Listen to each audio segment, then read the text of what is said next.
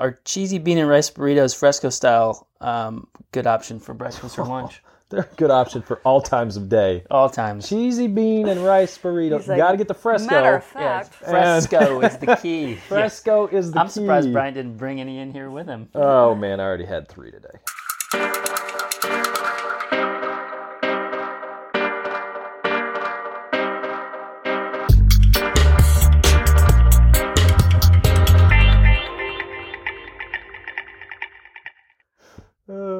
What's up, everybody? Welcome to another episode of Coaches on Couches. Bing slouches with You a have- non-slouch. Yeah, non-slouch. We got a non-sloucher here today. you have right. the least, uh, three of the least serious people on the face of the earth on the couch today. So this should uh, should go really well. Should go pretty, it should go good. Shall be fun. Coach Casey on the couch today. One of our uh, triathlon coaches and our registered dietitian nutritionist. That's right, RDN, right? Nutritionalist, yes. Nutritionalist, whatever. RDN, yeah. yeah. We advised her that she had to wear cool socks, so we were trying to coordinate. Actually, we found out we were almost coordinated. Almost. If Dale Dale would have had guess just should've- straight blue, My bad. we'd have been there. Way to go, Dale! My bad. Before we get underway, we have something, some business to take care of. Our lawyers have uh, prepared a small statement on nutrition advice. Uh oh. Just kidding. We always do. Shout outs. What you got, Dale? Well, we have to shout out to uh, all of the St. Jude runners again. This is the post post St. Jude Yep. shout out St. Jude runners because uh, everybody kind of battled the uh, the conditions. They're a little weird, a little weird for December first. Uh, it got up to like what almost eighty degrees, Yeah, and uh, yeah, it was warm for that day. So everybody who battled that, shout out to you. Yeah, definitely. Some uh, some more internal shout outs will go with Michael Ort. He um, had uh, finally broke the the four hour barrier on marathon, so that was awesome boy, Michael. awesome day for him. Liz Hall. It's a great, uh, Hound dogs yeah, hound dogs. Shout out to my dog Stitch, who will keeping the house safe.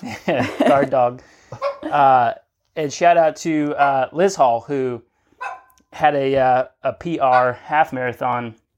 We knew that she was going to get a PR one way or another. Right. Whether she uh, whether she basically uh, blew up or not, she was going to have a PR. So, what you got, Funston? I got uh, While I go Sherry- murder this Sherry- dog. No, I'm not going to go murder my dog. So before you s- make any comments on that, The We're gonna, we're gonna pause calling. quickly here. We're gonna pause quickly. We'll be back in about three minutes.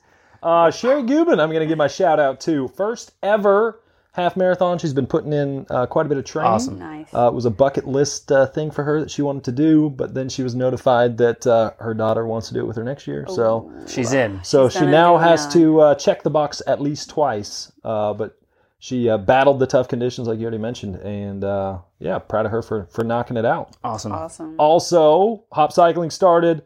We had our biggest group ever t- uh, at the in-person uh, uh, test Looked threshold huge. test. What do we have? Close to thirty folks, I think, were were there. 30 uh, in, and then another 10, plus 12 online. so- Sweat on top of sweat. Yes, it, smelled uh, delicious. We, I think we uh, might owe uh, we might owe Trevor a uh, yeah, shout out to uh, Oh, to Trevor Ling over at Peak Potential. uh, hopefully, hopefully it doesn't smell funny Carpet in there steamer today. rental on Uh-huh. his way. Yeah. might be coming. What you got? Me, shout out to Jamie Bailey. Jamie Bailey ran a full marathon, Bam. um, which is ridiculous in can't fake 70 that. degree weather. And then shout out to Pa, my dad, right now, for All right, Pa. watching little baby Dax. There so, you go. Shout so that I can Dax. be here. I know that everybody wants to see him instead of me. So people, We I show up and they're like, "But where's Dax?" So We should have sorry. had him right I know he'd be louder than the dog. so All right. So um, first off, Casey, let everybody kind of let's get an idea of kind of your real quick history in sports, and then how you got into triathlon and endurance sports in general. Uh, we'll start there. okay. Ready, set, go. Um, I got into nutrition and sports kind of around the same time. So um, I started running a lot and um, really just found out, you know, you got to be lean to be fast. So I was trying to diet and you know be as lean as I possibly could, and I wasn't eating barely anything, and I really just felt like crap all the time because you know initially when you start losing weight and you're fast, you're like this is great, Yeah. and I'll go to bed at seven o'clock because I'm tired. um, but then you know that didn't last very long, and I started realizing that I needed more. So I started reading a lot about nutrition um, and fueling and realized that the more I ran, the more fuel that I needed. As a simple concept as that was, it kind of like You know, blew my mind I think that when I was in college. I think that's like one of the biggest things that most endurance athletes miss because when they get into the sport, a lot of people do get into the sport to lose weight. Mm-hmm. Yep. And then they start losing weight and then they want to either be more competitive or they want to do something more, but they don't want to right. And it fuel for it. And it seems kind of contradictory if you're thinking about sport as a weight loss because you're like, well, surely I couldn't, I shouldn't eat anymore because I want to lose weight. But you need uh, that balance and that adequate amount to stay lean, but also fuel your workouts and to be competitive and to be fast. So um, that's how I kind of got into nutrition um, and into sport. Um, I ran for a long time and then I kind of um, I got myself into trouble because I was one of those people that would, okay, now I'm fast or faster, so now I should always run at this pace. You know? Oh, yeah. also a common mistake. Yes. Yep. So I uh, I said, well, I need to run. I can run eight miles, so I should run eight miles every day. and I can run Mm-hmm. Each at day eight thirty. faster Yes. than the day before. Exactly. So I thought, wow, I can do that. And of Yep. course, I got injured um, a lot. Yep. So um, before I got smart and hired a coach, um, I was like, you know what, running isn't for me. And I figured out there was swimming and cycling and decided to compete there. But I still went at the same approach of going hard and going, you know, for it all the time. Full and gas all the time. all the time and then you know obviously that had me wore out and tired and Yup. injured so that's when i found you guys um, and uh, figured out that recovery is king so Exactly. yeah was one of those cases where when you're making the training plan, you had to lead off with a recovery week. Yeah this week yeah, don't what have what have you been doing? This oh, week that's what you've been do doing. this week you are doing absolutely nothing. right Let the body recover. that blew my mind but then it, it really it made sense once you trust the process and say okay let me scale back let me do this and trust that you know what you're talking about and uh, yeah it just blew my mind and you know and it really worked out for me and i haven't i haven't been injured since at all so Boom shakalaka. What we love to hear. yeah so, So what as far as like your education goes, like what Mm-hmm. where where'd your education lead you as far as nutrition and even in sport performance, exercise science, stuff like that? So initially, um, sports nutrition is pretty competitive to get into. So um, I got my undergraduate degree in Middle Tennessee State University, and then came back to Memphis um, for the University of Memphis graduate program. Um, and from there, I went into nutrition support. So that's working with patients in the hospital who um, most of them are intubated and they need food through a tube or or an IV to survive. So a lot of that's calculating nutrition needs and staying up on those kind of studies. Um, and from there, um, I went into dialysis, working with people who had diabetes, hypertension, um, and renal disease, um, so that um, I could help them, you know, with their therapeutic diets. So I've worked with a lot of disease management, but all along the way, um, I've done a lot of sports nutrition just because it was a passion. After that, I moved into an eating disorder clinic. So um, there, I kind of got to go back into sports nutrition because they really overlap. So Yep. you have a lot of people who have eating disorders, or a lot of athletes who have eating disorders, or just disordered eating patterns, um, or just in general people who need a little bit of help uh, having peace with food and eating. Yep. So, um, so, so I learned a lot working with those people because my early career was all about calculating energy needs and, and numbers. And then at the latter part of it i found out people need to know more about how they eat and you know f- figuring out What's the psychological side of things a little yeah bit? or why they're eating or um, you know how much. So it was cool to see the psychological part of it and uh, and cause and effect of when you don't eat all day what happens to your body Yeah. so Yeah, I think that's I think that's been a really um, in in watching you deal with some of the athletes that we've that you've worked with.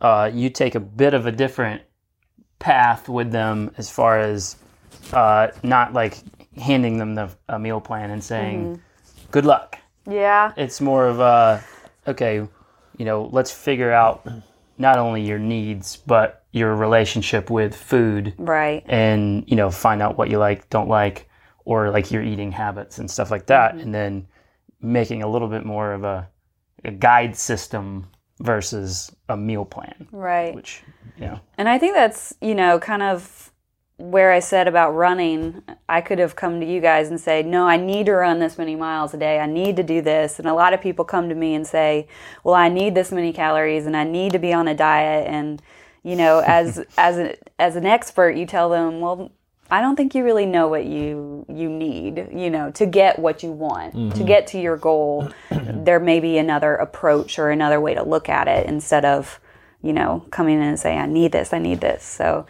um, it takes a little trust in the nutrition area as well. absolutely so, so probably yeah. almost more so yeah. Oh, yeah. i mean we and education, really. Mm-hmm. You know, a lot of people want the pre-built program because they then don't have to think about it. right Right. I mean, it's all it's all done, and they go, okay, this is what I'm going to do. Um, rather, you know, Mm-hmm. Right. with nutrition, But- you're constantly surrounded with tons of choices in a nutrition, uh, you know, in daily life. You know, Mm-hmm. Right. nutrition's always out there, as opposed to like what the you know the the training side of things. Right. Um, yeah, and that's and life is always going to come up. You know, after having Dax, I realized that I don't have as much time Yeah. to cook and to you know to make all this stuff. So I think you know before him, I might have been a little bit more naive and saying, well, you know, get these perfectly mm-hmm. plattered meals and things like that. And it's like, okay, what do you do in your life? You know. Do you go out to lunch every day? Well, how can we make a better choice with Yeah. your life? Because there's a lot of people who say, "Well, I will make my lunch every day," and you're like, realistically, you know, are you going to do that? I have four hours every day to train. yeah. exactly Do you? Do you really? Are you really going to wake up every morning? Exactly. Getting up at two a.m. So, so yeah, you have to kind of create strategies that best work for your lifestyle, and a lot of that comes with education so that you have the tools to make those decisions on your your own rather than um, just telling you to you know cook chicken breast every day and to meal prep every day. different things work for different people so Yeah. it's figuring out what your lifestyle is and and how to um, strategize for that Excellent. absolutely so um you know in your opinion what what's like just if you could one sentence what is like biggest mistake that endurance athletes make with their nutrition um in an extremely complex uh, i want you to make it one sentence I would say the thing I see the most often is just a disproportion of calories. So a lot of people tend to have the same habits because a lot of people are weight focused and they want to, you know, be able to either maintain their weight or lose weight. Nobody is out there telling asking me not a lot of people are asking me to gain weight, but um so a lot of people wake up and then they don't have a breakfast. Um, they drink a lot of coffee and they kind of just kind of like stack their energy until they're starving. And then they kind of have all their calories at the back end of the day. And that's not really efficient for your energy levels, your mood, um, or for fueling for exercise or for weight. Um, it's more efficient to spread it out evenly throughout the day um, and just eating even and often uh, throughout the day. So I see that a lot, and it's it's typical because people wake up and they have coffee, which is an appetite suppressant. So they say, "I don't feel hungry," Yeah. and it's like, well, you're not going to if you drink 40 ounces of coffee, but that doesn't mean that you have fueled your body appropriately and given it energy. You've given it false energy, and as soon as that goes away, you're going to be really hungry on la- al- around lunch and have less control over your choices, um, which leads into Yeah. Yeah, you know when- making bad choices once you get rest of the day. hangry, once you get hangry, Oh, I've been known to get right. hungry. you throw just about anything you can down your gullet. right. So and then It's usually the bad, the, the stuff Yeah. that's less than ideal, right? Yeah, and then that's when the psychological part of it comes in because people tell themselves, "Well, I was really good this mm-hmm. morning. I had a banana in a bar." And then, you know, they've had half of their day go by and they say, "Well, then I was bad. I blew it around lunch." And you're like, "You weren't bad. You just listened your body was screaming because it needed fuel, you know?" So, uh, it's it's making a point of listening to that message earlier on, or you know, if Staying you on top of it ahead of time. right, or being aware that coffee is an is an appetite suppressant and that you need to eat even if you don't feel that hunger in the morning because it's being suppressed. So, at- attacking it from the front end is a lot um, easier and one of the most common things. Just because it cycles if you have a big dinner or snack all night, then when you wake up in the morning, you're going to go, Yeah, if you are on that back Yeah. I'm not hungry. Yeah, Yeah. yeah. something's got to change Or- in or order else to you tip the scales Yeah. back to where they uh, they should be. Yeah. So it's it's it's starting and retr- and trusting that you know if I eat in the morning, I'm not going to have that big dinner at night because I had more of a conscious choice Yeah. um, during the day. Yeah. And that's just I see that retraining a lot. habits a lot too. Yeah. Yeah. Absolutely. But I see that a lot. Most people do that, and uh, it's it's a it's a quick fix, I would say, but maybe not for Yeah. people who are doing it. But yeah, All right, let's get into the. Uh, so we had we sent out emails and posts and asked for questions uh, for Coach Casey to field. And if anyone's on live, uh, Yeah, if you drop one in here, uh, we'll try to get to them. We'll try to get to as many as we can. Obviously, we're trying to keep this, uh, you know, not super long, but uh, and this is an extremely complex. Uh, every time I show up, it ends Yeah. up going over. we're we're gonna try to keep it All right. fairly to the point. Uh, We can stop and stretch. we're not gonna get do you. a little break. there's get some intermission. water. There's gonna be an intermission. Yeah, there'll be. we're gonna break for lunch here shortly because we need our fuel. Yes. But yeah, we're gonna start uh, fielding some of these questions. So Funson, what you got? Uh, first one kind of kind of deals with what we were just talking about. Is intermittent fasting something I should utilize for an extended period of time? Um, so intermittent fasting is uh, kind of a new trendy thing that people are doing. Um, Give a quick rundown on what intermittent fasting. I think like the the biggest plan that they do is you eat normally um, on a couple days a week, and then you have I think like two or three days where you only consume about 600 or 500 calories, which in reality isn't enough to meet all your vitamin and mineral needs. It's not enough really for your lungs and almost brain. Yeah, I was gonna and- say it's almost uh, not enough to support brain nobody's yeah nobody's basal metabolic rate is 600 calories so um, it's at a, a really big deprivation um, but there's a lot of studies out there that are you know getting into the media but a lot of them are either on small uh, study groups or they're on rodents or on cells so they're not really um, they're not really on. applicable to the general public or athletes. But know, um, I would say one reason I don't really like it, or another reason I don't really like it, is because I think it teaches people. It doesn't teach you a good habit lifelong. Um, if you're eating normally um, on five days a week, it's like, couldn't you eat healthfully seven days a week? But um, I think it teaches people to restrict and then binge.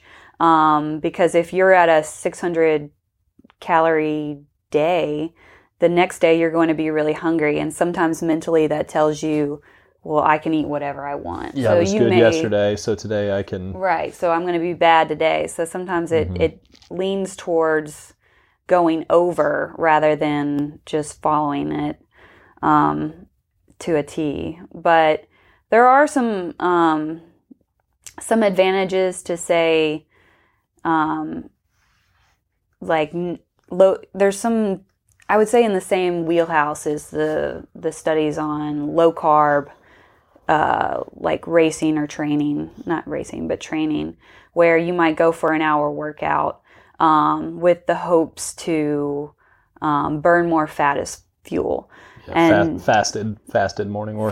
fasted yeah. so you know there's some some evidence to support that in the long run but you really want to keep those around your like easy base training nowhere you know if you have a race coming up or if you race year round and you're always Yeah. you know training really hard doing harder intensity workouts it's really not uh, a good time to do that. Yeah, you'd Yeah. be surprised how fast you blow through your uh, glycogen uh, stores when you're when you're hitting it hard. and that's one of the things like uh, for the whole you know the biggest mistake question that uh, athletes endurance athletes tend to make. It almost seems like this time of year people will put on 20 pounds you know through thanksgiving and christmas time yeah. the holiday season. And then you know new year's you got your resolution time. But that's also for endurance athletes you're, you're kind of starting to get close to season so people want to start losing a lot of Right. weight uh, right around the start of the season when intensity of workouts have gone up right and so now they're trying to restrict calories Right. while increasing intensity yeah and so they're not fueling properly they're having bad workouts because they're underfueled right and it's like this Yeah, it's Yeah. discouraging. Snowball, right? It's Yeah. discouraging for sure. So, yeah. Yeah, now's the time. In my opinion, you know, if you have these workouts with pace goals or power goals, it's better to be fueled and to hit your numbers because that's what you're paying a coach for. That's what you're training for is to hit these pace goals to race at this, you know? Yeah. So, you know, if you're not hitting them because you don't have the energy, um, then that's just kind of sabotaging yourself a little bit. All right, next question. I've plateaued with my weight loss. What should I do to jumpstart my diet again? Um, uh, I don't know about jumpstart, but I would just say, um, Without obviously without looking at the person's Right, right. nutrition that they're currently doing. I, So I think it might be just looking at what you're currently doing Yeah. and where you have fallen off in certain areas, and is it, you know, are you not eating breakfast, or are you staying up late and snacking, or Mm-hmm. are you drinking a whole bottle of wine at night? just one glass.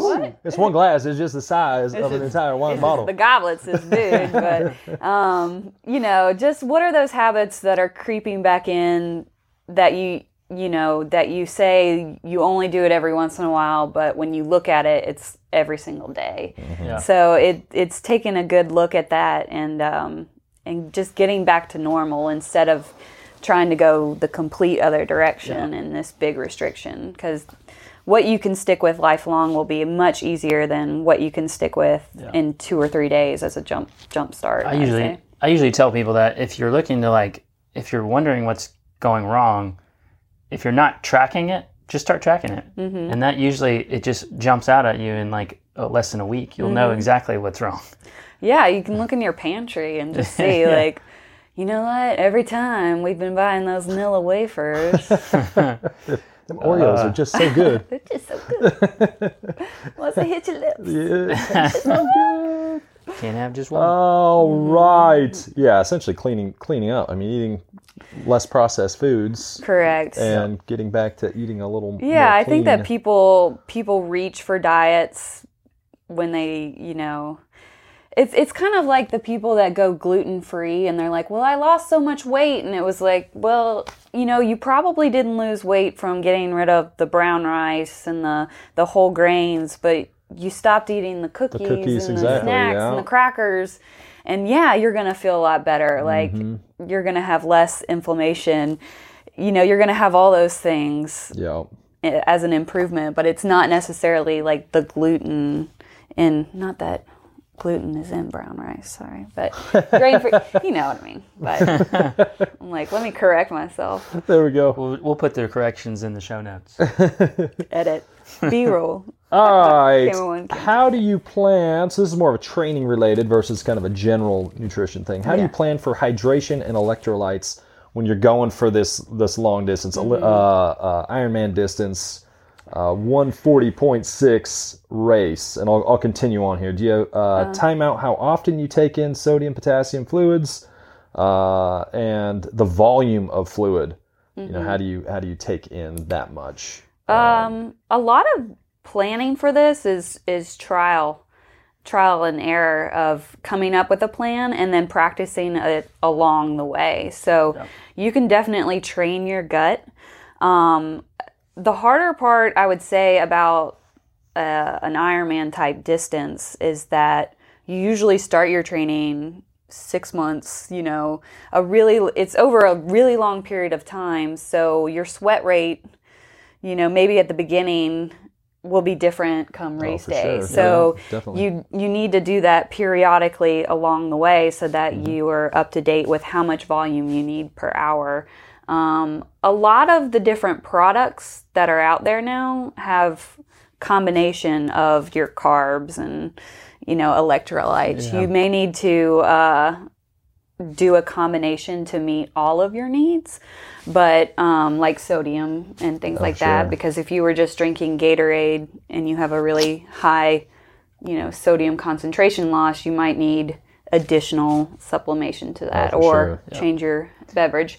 But um, Yeah, I think one of the tough things for uh, Ironman distance is just the volume that you're losing Yeah. versus the volume that you physically can take in over the course of a Yeah, 9, and- 12, 15 hour day. and you're you're going to be at a deficit. It's going to be you can't take in that many calories as you expend with any ultra distance race unless you're you know, you go out to Shelby Forest and then you you eat one of those giant sandwiches, three cokes, but um but it's really hard to do that and the way I like to tell people to do it is to to do it often you know taking a swig of whatever it is or a bite of whatever it is you- almost every 10 to 15 minutes so if you have a goal of how much per hour um, you know you can work on that along the way um, when i did my ironman i broke up my little waffles into pieces before i even started so that i could just take a bite and i knew easy, yeah. Yeah.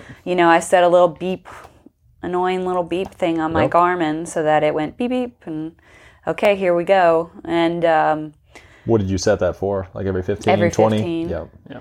um, and then you know take some drinks in between. So Mm-hmm. it, I mean, it's work. You're you're eating the entire time you're on a bike for that thing. but- monotonous, right? It's just monotony. I mean, you go into a race and you got to be in it and engaged. With an Ironman, you're Mm-hmm. you're in it for a long period of time. It's not one of those where you're allowed to zone out for Right. two hours. You got to stay on top of things if you're planning on on making it through and uh, and having a good result. Yeah, the, I think the big thing that we run into is most people, you, like you said, you're always running a deficit. And now we're not talking about a deficit that builds over three hours. We're talking a deficit that builds over nine, 12, you know. So when you could be running a, you know, 100 to 200 milligrams, let's say milligrams of sodium, if you're running a 200 milligram sodium deficit, that probably won't bite you three hours, four Right. hours later. But 10, 12 hours later, Yeah. that could become a problem. So, when it's time to start your marathon. Yeah, Exactly. Yeah. so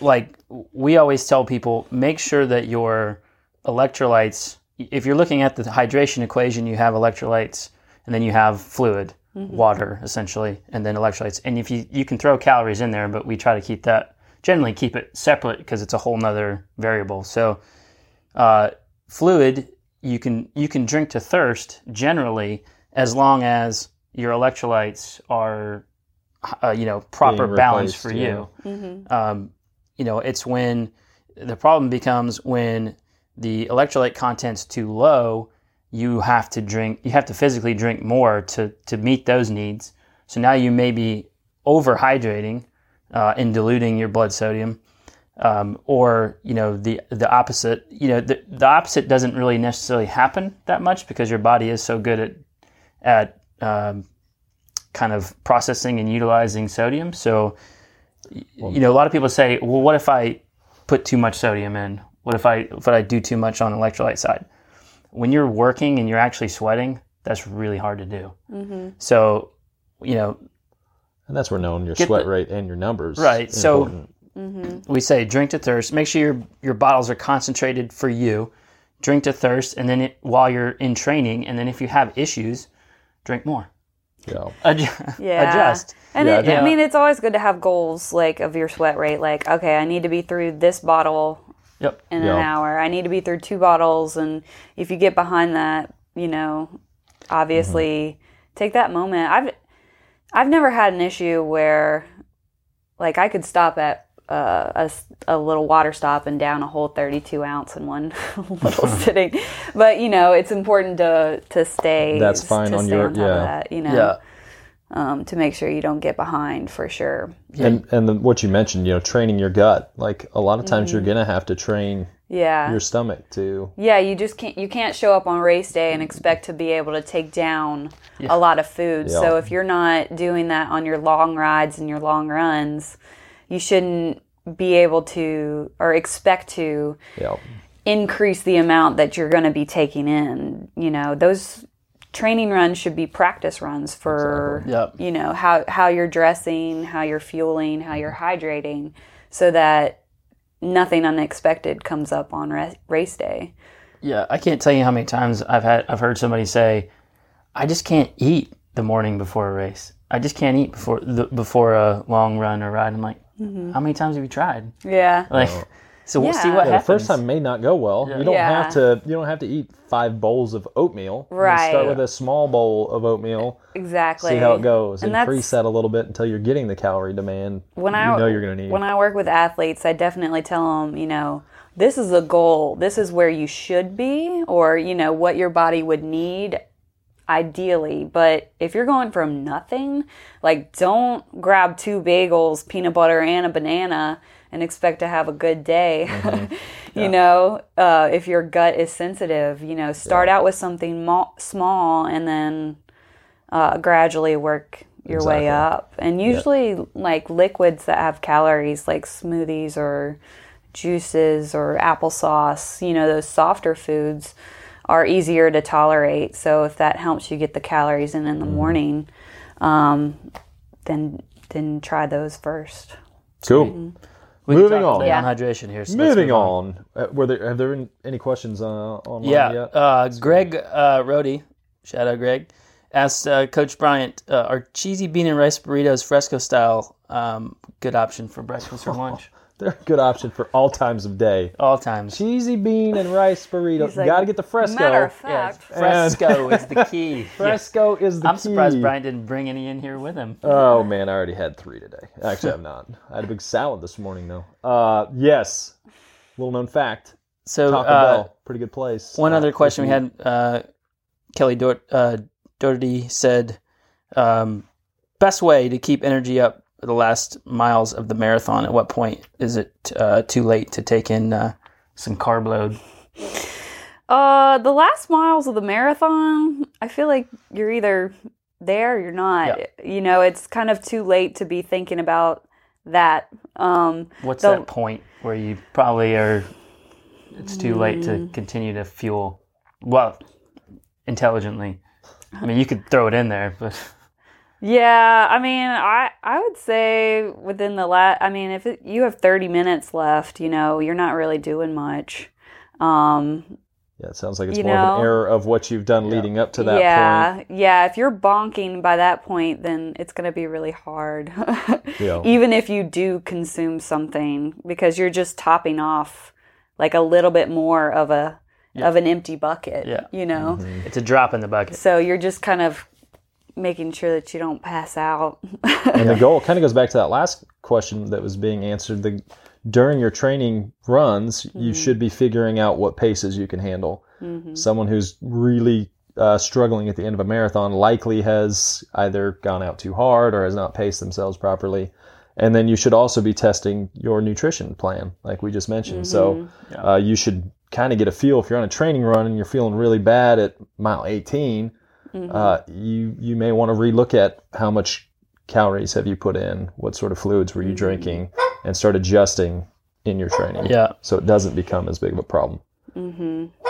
And Yeah, the 'cause last a lot of mile is supposed to hurt anyway, right? Yeah, I was like, a lot of that's just sometimes- muscle fatigue. Yeah. You know, it's the end of a marathon. It's never, it's not going to be easy, and I it's think- it's mu- it's probably not a nutrition issue Yeah, at that some- point. No. Sometimes it's not. It's not always energy. Yeah. It's not. It's not that Nope. you're out of energy. Your your muscles are. You're you're hitting something longer, harder, or faster. You know, whatever. You know, the workload is more than you've Yeah. ever done. Yeah. So it's gonna hurt. It's gonna. It's Yeah. gonna feel so good. Any others before we dive back into the? Uh, Bonds. I think you have the uh, the other question on here already. oh, okay. So. Uh, which one was it? Keto. The keto. Okay. Uh, Yeah, where Laura was our keto question here? Have you ever had uh, any experience with endurance athletes following a ketogenic diet? And you know, talk about what a ketogenic diet is uh, for those that aren't uh, sure. And if so, how did it affect their performance? This is gonna be good. Tell Keto. Us, Do you tell know? us how you really feel. Well, ketogenic diet is another one of those kind of um, trendy things, and I think it started with ultra runners and ketogenic diets. Um, but in comparison to a, a lot of other fad diets, it's not high protein; it's high fat. So the majority of your calories are going to come from fat. So you're eating, I mean, olives and butter and I mean, all fat foods, um, so that your body goes into ketosis. Um, and ketosis, from a clinical standpoint, I'd say is not a good place to be. Um, usually, people are in the hospital and you want to get them out of ketosis. Um, and so it's advantageous because people lose weight and fat as a nutrient helps you feel full. So your stomach really isn't growling because you feel full from all that fat. But you don't really want to use that when you're an endurance athlete because your body runs on a lot of carbohydrates. So you need those carbohydrates to fuel your performance and your muscles.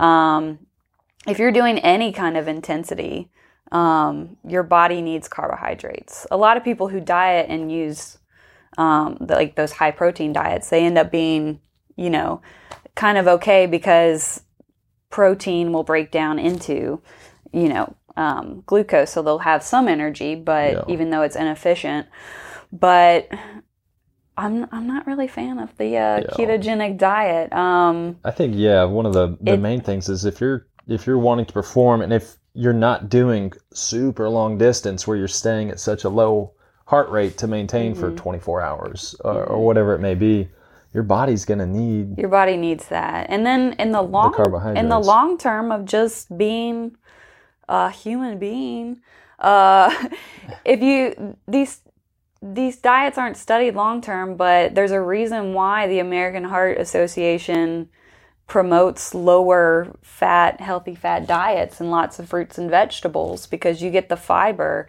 Um, you know, high fat diets are led to plaque buildup and high cholesterol. So, in the long term, will it lead you to having a heart attack or heart disease? You know, um, it ketogenic diets not were. I don't think that's good for your heart.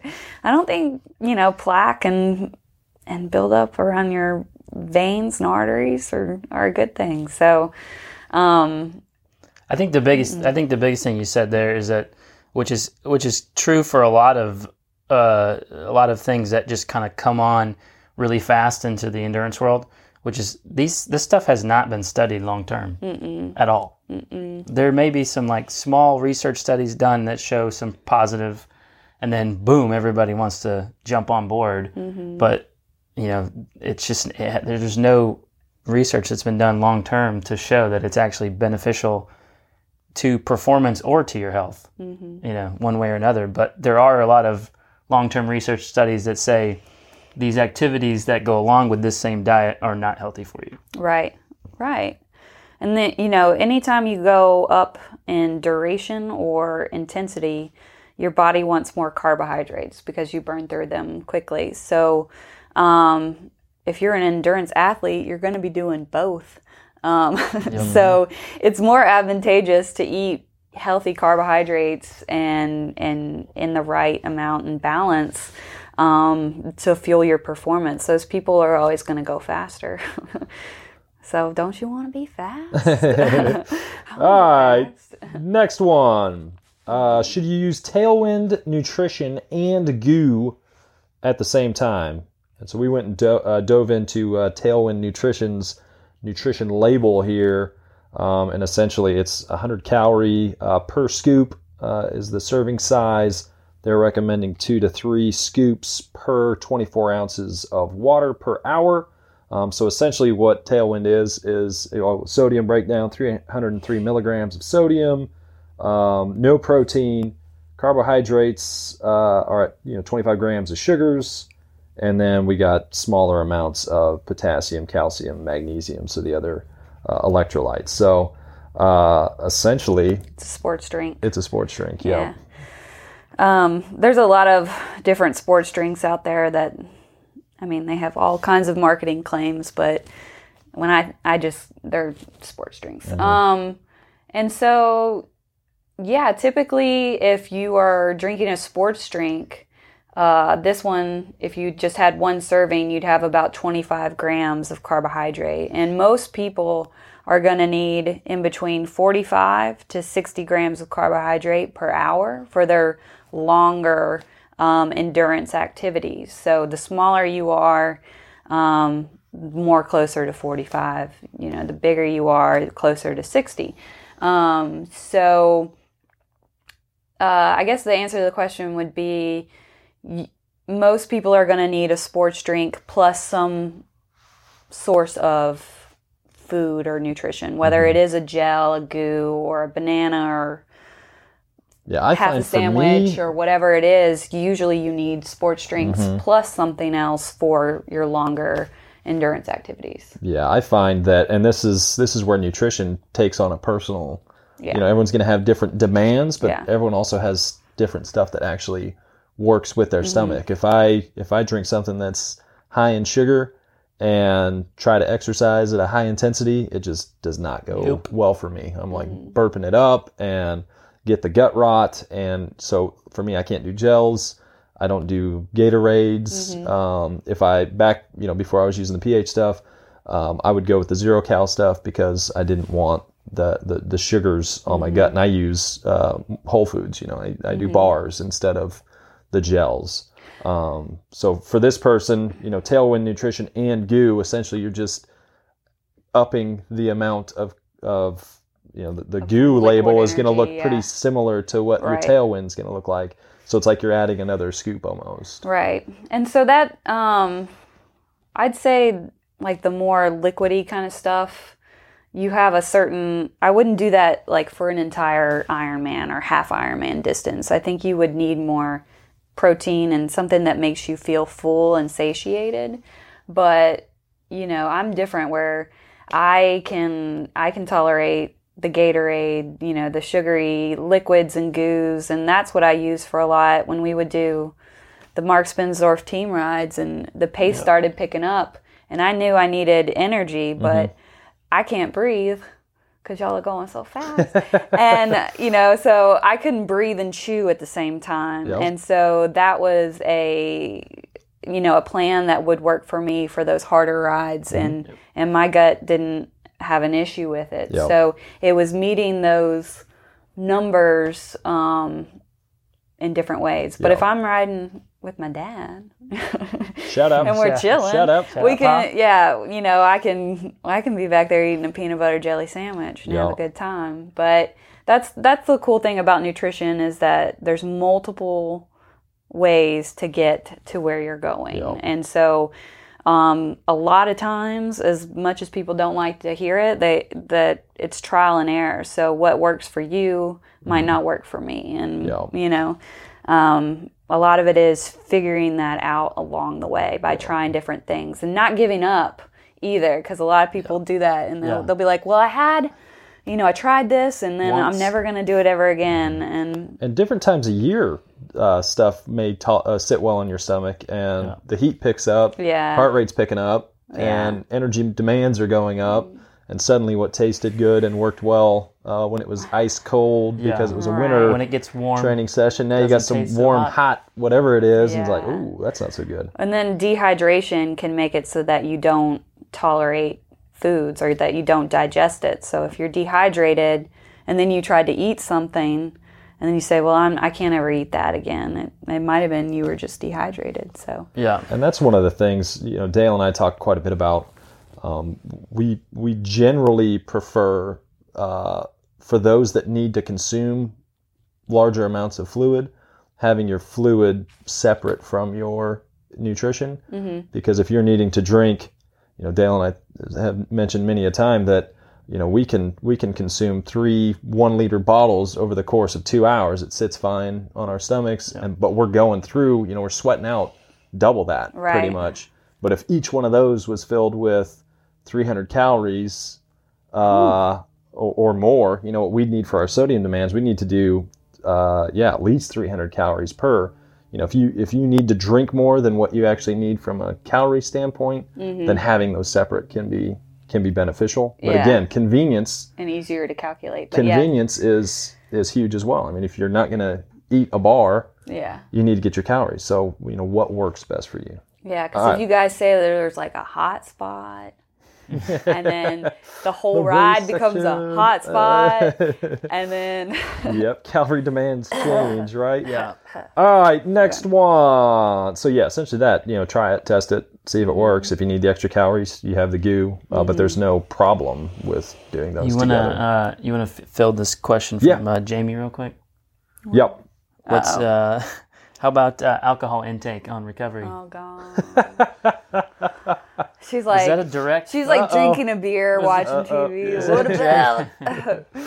um, I mean, alcohol can affect your performance. I think up to seventy-two hours after you drink it. Uh, it's either forty-eight or seventy-two, so it can decrease your performance. And since your body is worried about metabolizing alcohol, um, it's that's going to be its primary goal instead of repairing um, you know, the muscle fibers that you've broken down. So, um, as much as we want it to be a recovery drink and how much we kid about that, it's really not.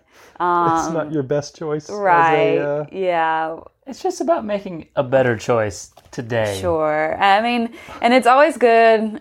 I mean, because I I'm not going to tell you to not drink a beer after. You, I will be the first one to pull out my cooler from the car. Um, but you know, initially you should rehydrate first, and then have whatever recovery you're going to have, and then get to your beer instead of rehydrating. You know, with whatever it Don't is. make but that I mean, your like, rehydration uh, but I mean, like, drink of choice. I think it's funny because it's like, is binge drinking okay? Like, Well, I mean, not if you add a little protein anyone. in that for the muscle repair, I think you're good. but but yeah, I mean, What about those protein beers Yeah. or, or that some beer with salt in it? Come on. I mean, there's a million ways to try to, talking conv- a- there to try to Pepsi's over there? convince Those yourself. are carbs. There's carbs in beer. Uh-huh. Alright. All right, moving on before we get too off track and It's we're like you three know hours the in answer here. to this. All right, a lot of times pre-race uh, night, uh, so the the your dinner the day before a race um, can get off track. You know, you travel to a race with some friends. Uh, in this person's question, um, and you don't have you know that controlled environment that you would have at home. Um, so, what are some general do's and don'ts as far as food protocol the night before a try or other races? Um, and I, I'm assuming that this is you've gone out of town, you've got a group of people you've been training Yeah. together, you're excited. You know, this is an event, um, but also hanging out and having fun surrounding the event uh, is also what's going on. um. I'd say just lots of Mexican food, right? Yep. Fresco burritos. Well, don't ever. I always feel like those people. There's a lot of food pushers out there, um, and that's I just use that term a lot in eating disorders because people. It's like grandma. They're like, "Well, you should try this," Uh-huh. or "You want some bread?" You know. Or I usually. Why aren't you eating anymore? exactly. Or my, my dad will grab, it'll be like the second serving of bread that they have at the restaurant, and he's like, this will get me to mile 15. You're like, yes, if you don't eat that, you know, you'll get to mile 15. But I mean, you can always take it and put it on your plate. You don't have to eat it. You know, go into it with having a goal of, you know, I'm I'm gonna hydrate, I'm gonna drink my water, and picking out, you know, what your carbohydrate source is. So if it is Mexican, you know, um, you, are you going to have some beans as your carbohydrates? You know, are you going to have, if you're going to Italian, is it going to be some kind of pasta? Or if you're at a seafood steak place, are you going to choose a, a sweet potato or a baked potato? You know, figuring out what are the components on your plate um, that can help you meet your goals as it normally would. So having, you know, some some source of light protein, carbohydrates, and then pretty low in fat is what I would say. So, you know, staying away from a lot of white sauces, cheese dip. Um, if it tastes heavy, yes, you know those the super heavier rich stuff foods. can can sometimes cause a problem for people. And then just being able to set some boundaries with Mm-hmm. your friends and saying no, you know, because Save the fun for the you- for the after race Right. shindig, you know, especially if it's a big goal event. if they're spectating, you know, they can drink all they want, but you've put in the training over months, so you know that beer will be at the finish line, and you you don't have to do that. So you can tell them no, or And- you can say, "I'll just have one." it's a Mich Ultra. It's practically water. Um, so yeah, I mean, it might be just setting some boundaries and then looking at the options and typically picking whatever seems the, like the simplest whole food dish. if it's something that you don't understand or something new to try, and they're going on and on about whatever sauce it's soaking in, um, that might not be your best option. And I think the same the same, you know, know what works for you the night before your your training Mm. rides. You know, your training is a great way to practice and know how you're going the to only way, perform really. on yeah, it's probably the only way to know how you're going to perform on race day. So the more things you change up the day of or the day before, Yeah. the more variables that you're entering into the equation. And breakfast, I know, is a, a big one. Mm-hmm. Uh, y- you get to a race, and if you haven't practiced eating breakfast, and you got the people around you that are like, oh, you know, I eat eight bagels and I eat two bowls of oatmeal and I have peanut butter in each one of those, and you're like, oh, well, I'm just going to do what they're doing, and you start eating everything,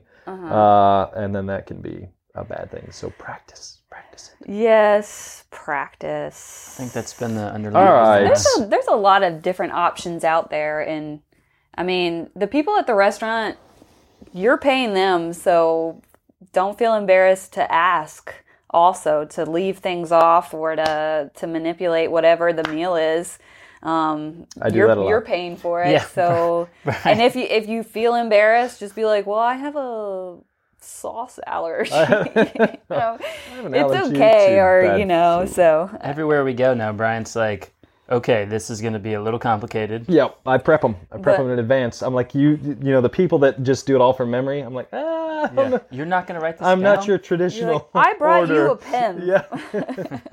All right, moving on. What types of food besides gels are easy on the gut and great for fuel on long bike ride uh, or essentially long training sessions, bike rides during triathlon running? Um, easy on the gut. Um, usually the softer foods, like if you think about it, it doesn't, you know, mechanically to chew it. Um, usually it's lower in fiber. So obviously, if you had broccoli, you have to chew that for a long time. So that would be high in fiber. But um, foods like uh, waffles, potatoes, um, bananas. Uh, you can make your own little mash if you wanted to, or go in the kids aisle if you go into the baby food aisle. Uh, yeah. Um, you could get a mix of. Casey's got a new appreciation for I the baby like, food yeah, aisle. look at this Stuff is stuff. It's delicious. great. plums are fuel." Um, they're usually not very good for sodium, but Yeah. um, if you're doing it just as a food source, um, those things are great if you have a sensitive gut. Um, some people like peanut butter jelly or almond and jelly. Um, Pop tarts. Um, I usually go with kind of my go-to is the the Larabars. I tend to like because it's not 800 ingredients on those. It's a very simple ingredient list, Mm-hmm. um, and those just tend to work well for me. Certain types, other types don't. So yeah. again, it comes down to testing. How about you, Dale? What? Uh, I usually, like Whole Foods wise, I usually use fig bars, bananas. Big bars. Uh, fig has always been real, Fig's great. real easy on on my stomach, Saltines? even regardless of the intensity. Sometimes they're you get to the you're going so hard they're hard to chew. Yeah, you gotta you gotta You're like- swig You have- water while you're yeah. uh, you gotta you, Yeah. gotta, you gotta moisten swish it. you gotta swish your bar. Uh, but yeah, fig bars and bananas are usually my my go-to. Yeah, hot banana. yeah, I was hot- gonna say Anytime I have a hot banana. hot banana. Sometimes you don't. One day eat we'll your tell you. One Hot day we'll tell you the hot banana story. Uh, I'm telling you, banana is possibly the worst food you could bring in a criterium. Just saying. Dan, unwrapped. We can keep going. for those like for longer distance races, a lot of times, or any any race, if you're doing trail race, marathon, whatever it is, um, I typically go to their website and I look at what they have on the race course, and I purposely bring those things out on my training ride because you never know like is your crack are your, your crackers going to get smashed or are you not going to have time to pick up your special needs bag um, Yo. multitude of things that could go wrong. So usually I look and they always carry things like pretzels and broth if it's really cold, you know. So sometimes it's good to look at what your your goal race has available and a great try to work out those things because Yep. they will be there. Yep. Um, so that's always a good a good trick if you don't know what to have. Yeah, when I was when I did St. Jude 24, I knew burritos work well. Going back to the whole burrito thing, Yeah. and the guy I was doing the uh, the 24 hour ride with uh, coaxed a uh, one of his employees to bring out a, a Taco Bell bag for Nice. us and whole food after eating just like a bunch of kind of snacky, not so good, but having an actual yeah. thing over a course, you know, it's 24 hours, so that's a, Yeah. a long period of time, and our intensity level wasn't super high. I would not be in a criterium and trying to eat a burrito, that's for sure. But I got a fuel, 45 grams. exactly, but if you are doing long distance stuff, eating eating normal foods yeah. um, is something that Well, yeah, like with 24 hour things, you have to think you're not just fueling for your activity. Mm-hmm. You have 2,000 plus more calories that Yeah. you just to, be breathe alive. and think and yeah, and be alive. So it's it's that on top of the activity that you're doing for a very long time. So Mm-hmm. yeah, sometimes it's good to have a moment where you can do that. Sweet. All right. Last question. I'd like to know Casey's tips for dealing with insulin resistance in athletes and incorporating that into training and races. Is there a proper strategic use for carbs, uh, especially the simple carbs? Um, so people who have insulin resistance, um, exercise is, or endurance exercise is pretty beneficial because it functions like insulin. So um, it's going to improve insulin resistance. So it's good for people to exercise if you have insulin resistance.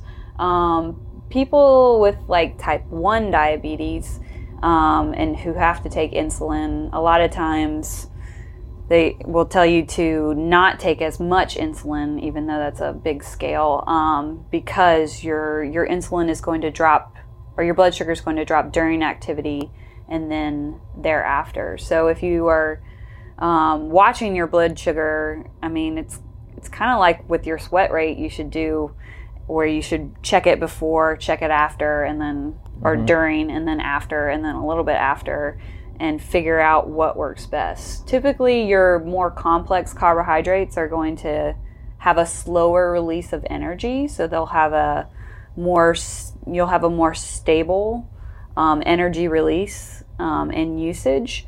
Um, but a lot of the the gels and products that are out there aren't actually just straight up glucose. Um, they're mal- maltodextrin, so they're they're meant not to specifically just spike spike your blood sugar, um, but it kind of is an individual thing.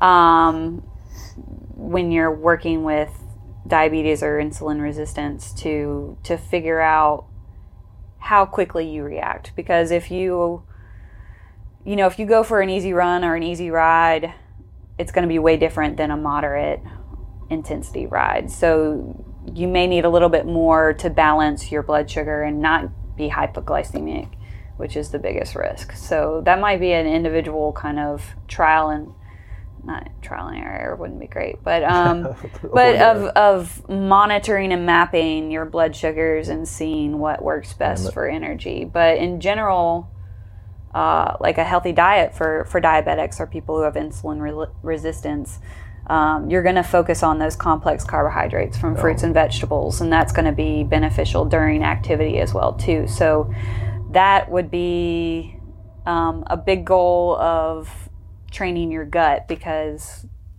the complex carbs are going to have more fiber. So if that's the type of fuel you need, you need to train with it and and teach your gut how to, tolerate. tolerate it. Yeah, for sure. I recommend doing small loops near your house initially. no long out and backers. and moving on, that's all I got uh, from the pre. Consult a dietitian The and see them specifically. Exactly. I mean, yeah.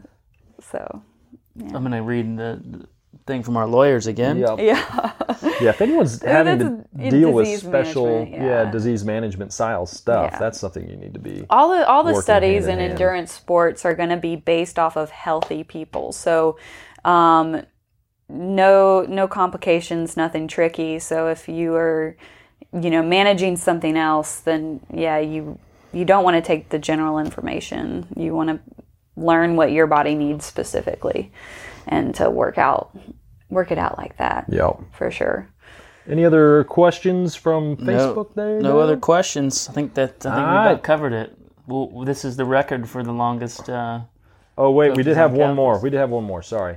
Uh, this is the. Oh, I'm gonna yeah. read the whole thing. Ooh. oh, last question. I have a good one. How to get a truly accurate count of calorie expenditures during exercise.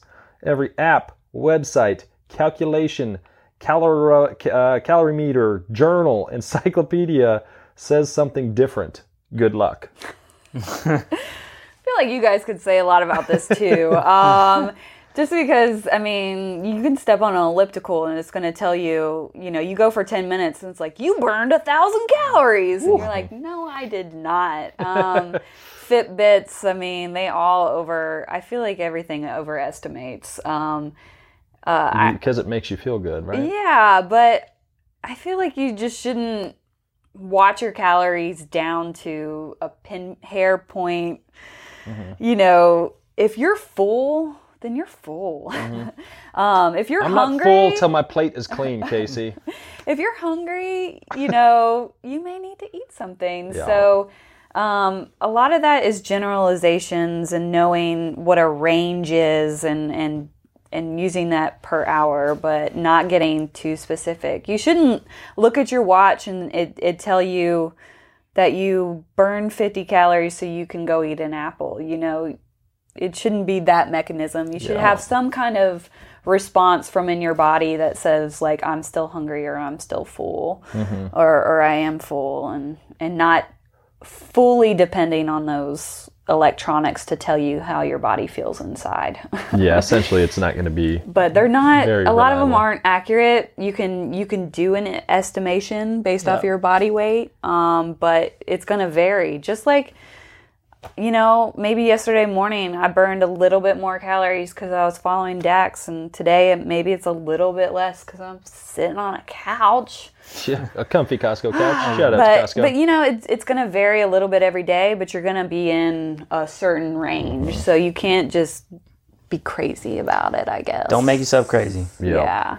That's Cool. not fun. All right, now that's the last one. Go ahead and go back to the closing dough. Oh, well, I- we missed the one.